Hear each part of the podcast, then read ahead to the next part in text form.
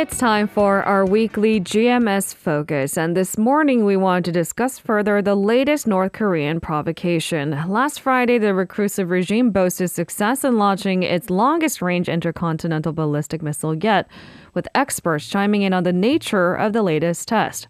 It also follows an unprecedented frequency of weapon tests this calendar year. What does this all imply, and what are some vital takeaways to better gauge the next steps? For some insight, we connect with Professor Kim Byung-ju of the Hankuk University of Foreign Studies. Good morning, Professor Kim, and thanks for joining us. Good morning. Happy to be here. Uh, let's jump right into the deep end of the pool. Uh, much has been talked about last Thursday's North Korean missile launch. I do wonder why is there such an emphasis around the latest launch, and why is it considered such a big deal? The concern is whether North Korea now has a full capacity to strike the United States with its uh, nuclear weapons or not. That that is the outstanding question. Uh, countries like South Korea, Japan, uh, and uh, you know other countries in the region, uh, we have been exposed to North Korea's nuclear uh, weapons delivery capability ever since they've been developing missiles like Scud, Pukguksong, and Musudan, and all those. But uh, let's say from the the point of uh, North Korea developing Hwasong series mm. missiles. These are intercontinental ballistic missiles, unlike long range missiles like Scud, or Musudan. These are, uh, you know, the, the, the missiles that go outside of the uh, Earth hemisphere and drop from there and can travel long distance and strike the United States. And the Hwasong series uh, came in in different numbers. Hwasong 12, 14, mm. 15. Uh, 15 was the last one tested with uh, considerable confidence back in 2017. Mm. And since then, you know, we remember 2017 was the, the peak of last uh, nuclear crisis before uh, Trump engaged in uh, dialogue with Kim Jong Un. So Hwasong 15 was the last one.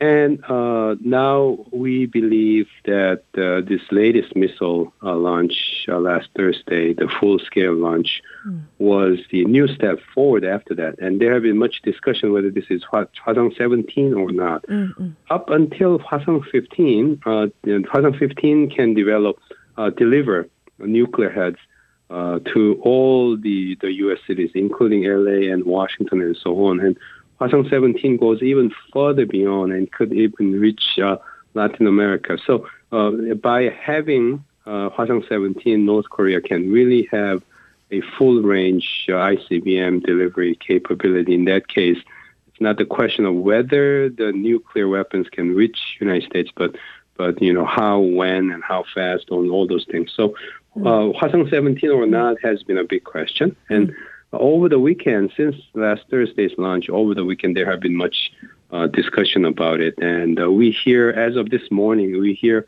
reports that the military authorities of South Korea and United States seem to believe that Hwasong 17 was not exactly the one that was launched uh, last Thursday, and they uh, believe most likely it's a Hwasong 15 mm. that North Korea used to mm. fake as if it's a Hwasong 17 new steps being being made forward.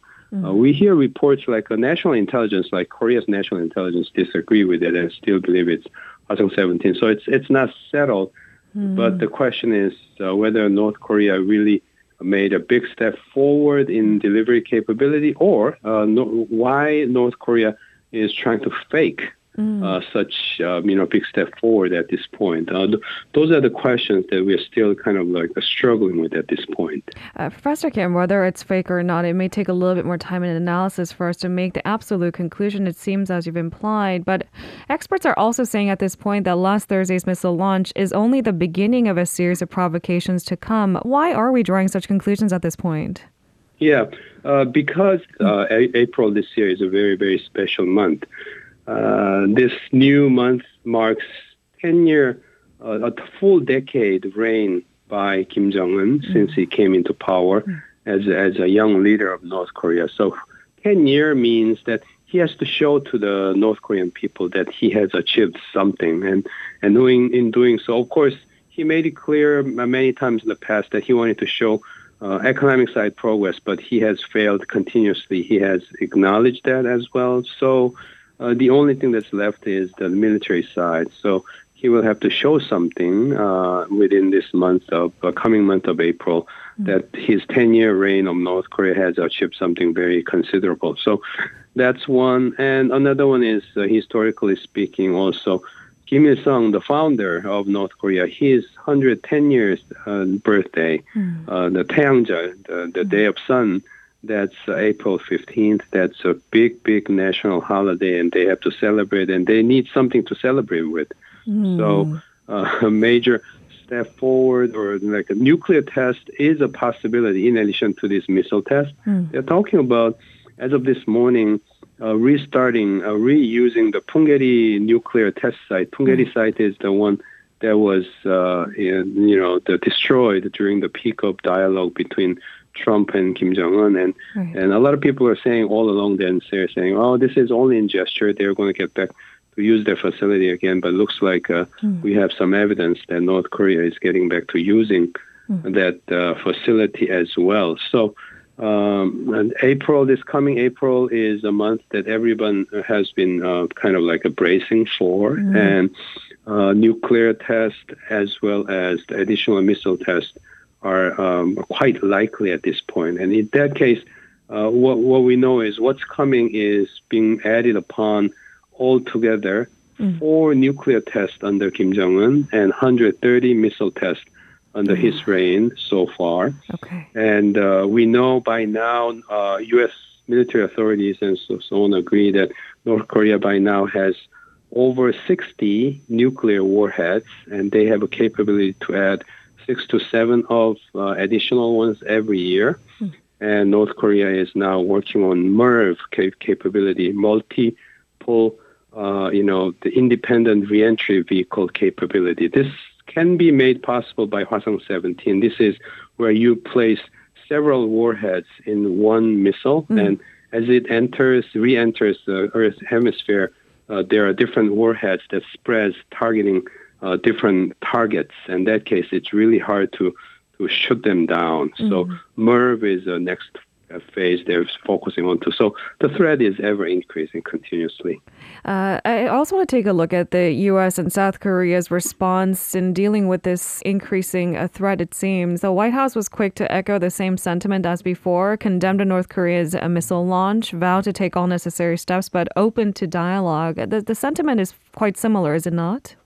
Right, exactly. And uh, many, many experts show their frustration, saying that there seems to be no real new cards left on the table to offer or you know, to, to use to pressure North Korea any further. For instance, one day after last Thursday's uh, test, Friday, uh, in New York time, uh, United Nations Security Council tried to, uh, you know, hold a meeting, and uh, they they even failed to come up with any kind of statements at all. That's all because two permanent uh, member of the United Nations Security Council, China and Russia, opposed uh, those moves. And so, in a way, uh, North Korea watchers are saying that this is perfect timing for Kim Jong Un to try these kind of things because because of what's happening in Ukraine, Russia is never going to be in a position to help the United States or take side with the United States. Right. And then China, because of its tension with the United States, uh, you know, that uh, China will make it always clear that that you know, the, you know, North Korea has to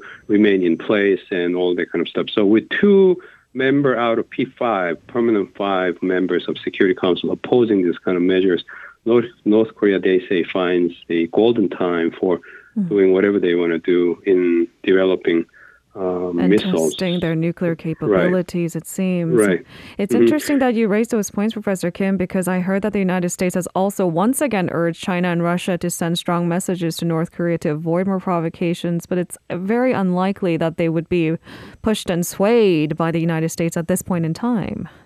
Right, exactly. Uh, you know, to continuing on the point that I just made, you know, it's been it's been almost 30 years ever since North Korea announced its uh, its uh, intention to go nuclear. 1994, I believe, was the starting point, and uh, since then, basically, uh, we have seen five U.S. presidents: Clinton, George W. Bush, Obama, Trump, and now Biden struggling with uh, you know how to deal with North Korea uh, as a whole. And uh, the current Biden policy is called the calibrated practical approach. Hmm. And we know this is somewhere in between or hybrid form between Obama's strategic patience on one hand and then Trump's grand bargaining, meaning that Biden wants to talk, but still at the same time they don't want to rush. So that's that's the overall stance, and a lot of people see it as a real non, no attractive option or no new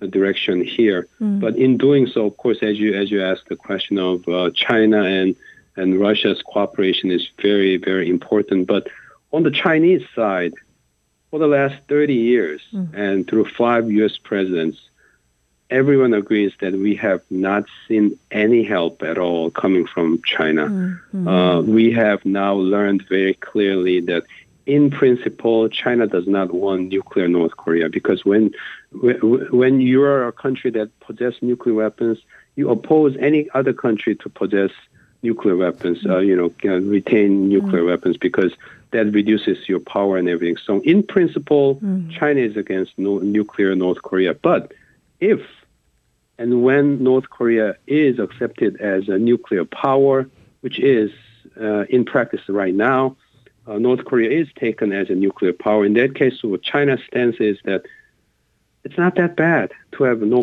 no uh, nuclear North Korea. It's a it's a wonderful buffer zone right. and a barrier against the United States expansion. So China has no incentive to go or seek uh, denuclearizing North Korea at this point. So that side help is is not expected, mm. and it was never materialized for the last 30 years. We have a new incoming government to be led by conservative Yoon Suk-yeol. Uh, what are some of the lessons we may draw from the experience of the Moon government's Korean Peninsula peace process policy of the past five years? Based on my experience of working for Kim Dae-jung government 20-something uh, years ago, I do firmly believe that that we have to try things. And at that time, when Kim Dae-jung government tried sunshine policy, I was a firm believer of that policy. I still still do believe firmly that we had to try that out, mm. see whether it works. And uh, we learned that it didn't work at mm. that hmm. time. And and same thing when Moon government uh, began introducing this uh, peace process policy. I was not exactly in support of it, but now looking back, I think we had to try it and see whether it works. And looks like it doesn't work uh, this time either. And uh, basically, what uh, happened was what we learned was in Hanoi, when the talk finally broke down between Trump and Kim Jong un, we learned what North Korea had in mind was that they, they were willing to give up some of the nuclear weapons and then wanted to seek full lifting of all the economic sections mm. and wanted to come back to the world stage as a normal state with their nuclear capability, mm. parts of their nuclear uh, capability preserved. Uh, you know, like once you have a nuclear weapon, you're a nuclear weapon state, whether you have a, full scale right. facilities or partial state. You, you have nuclear bombs. Right. There's no real big difference. But North Korea wanted that. And we learned that's what North Korea uh, tried to seek, and that was not something that was going to work. So we, we learned the lesson. And so at this point, I guess uh, you know the the Moon's government policy, uh, even though it was a genuine effort, did not really work out well. So, uh, Yoon, the incoming Yoon government is have to is in a position to find new policies going forward based on lessons and non lessons of the last 30 years at this point. And and uh, I guess my sense is the what experts seem to agree at the moment is that now since we have tried the dialogue with North Korea, this time what we have to try is uh, based on the lesson that dialogue seeking uh, posture and then uh, what critics call peace begging posture doesn't work at this point. So mm. we have to focus on deterrence. Mm. You know, making sure that nuclear armed North Korea does not make their moves that they want, which means we have to have a counterbalance here, counter capability to strike back mm. North Korea, whatever mm. it does. Mm. And that's going to be something that probably what Yoon government will have to focus, uh, having enough capability to strike back, and so that so that North Korea will not ever uh, feel like uh, they have chance for winning uh, by using or threatening uh, using nuclear weapons going forward. In fact, that's how South Korea responded last week, right, to that ICBM test. A, a, a rather quick response saying that we do have capabilities to deter North Korea. Uh, thank you very much, Professor Kim, for such an early morning talk. We hope to speak to you again soon. Thank you very much. If you're listening to our program using the podcast service, just a reminder that we do go live Monday through Friday, 7 a.m. Korea Standard Time. So tune in and help us make the show more informative by giving us your input. See you bright and early on Good Morning Seoul.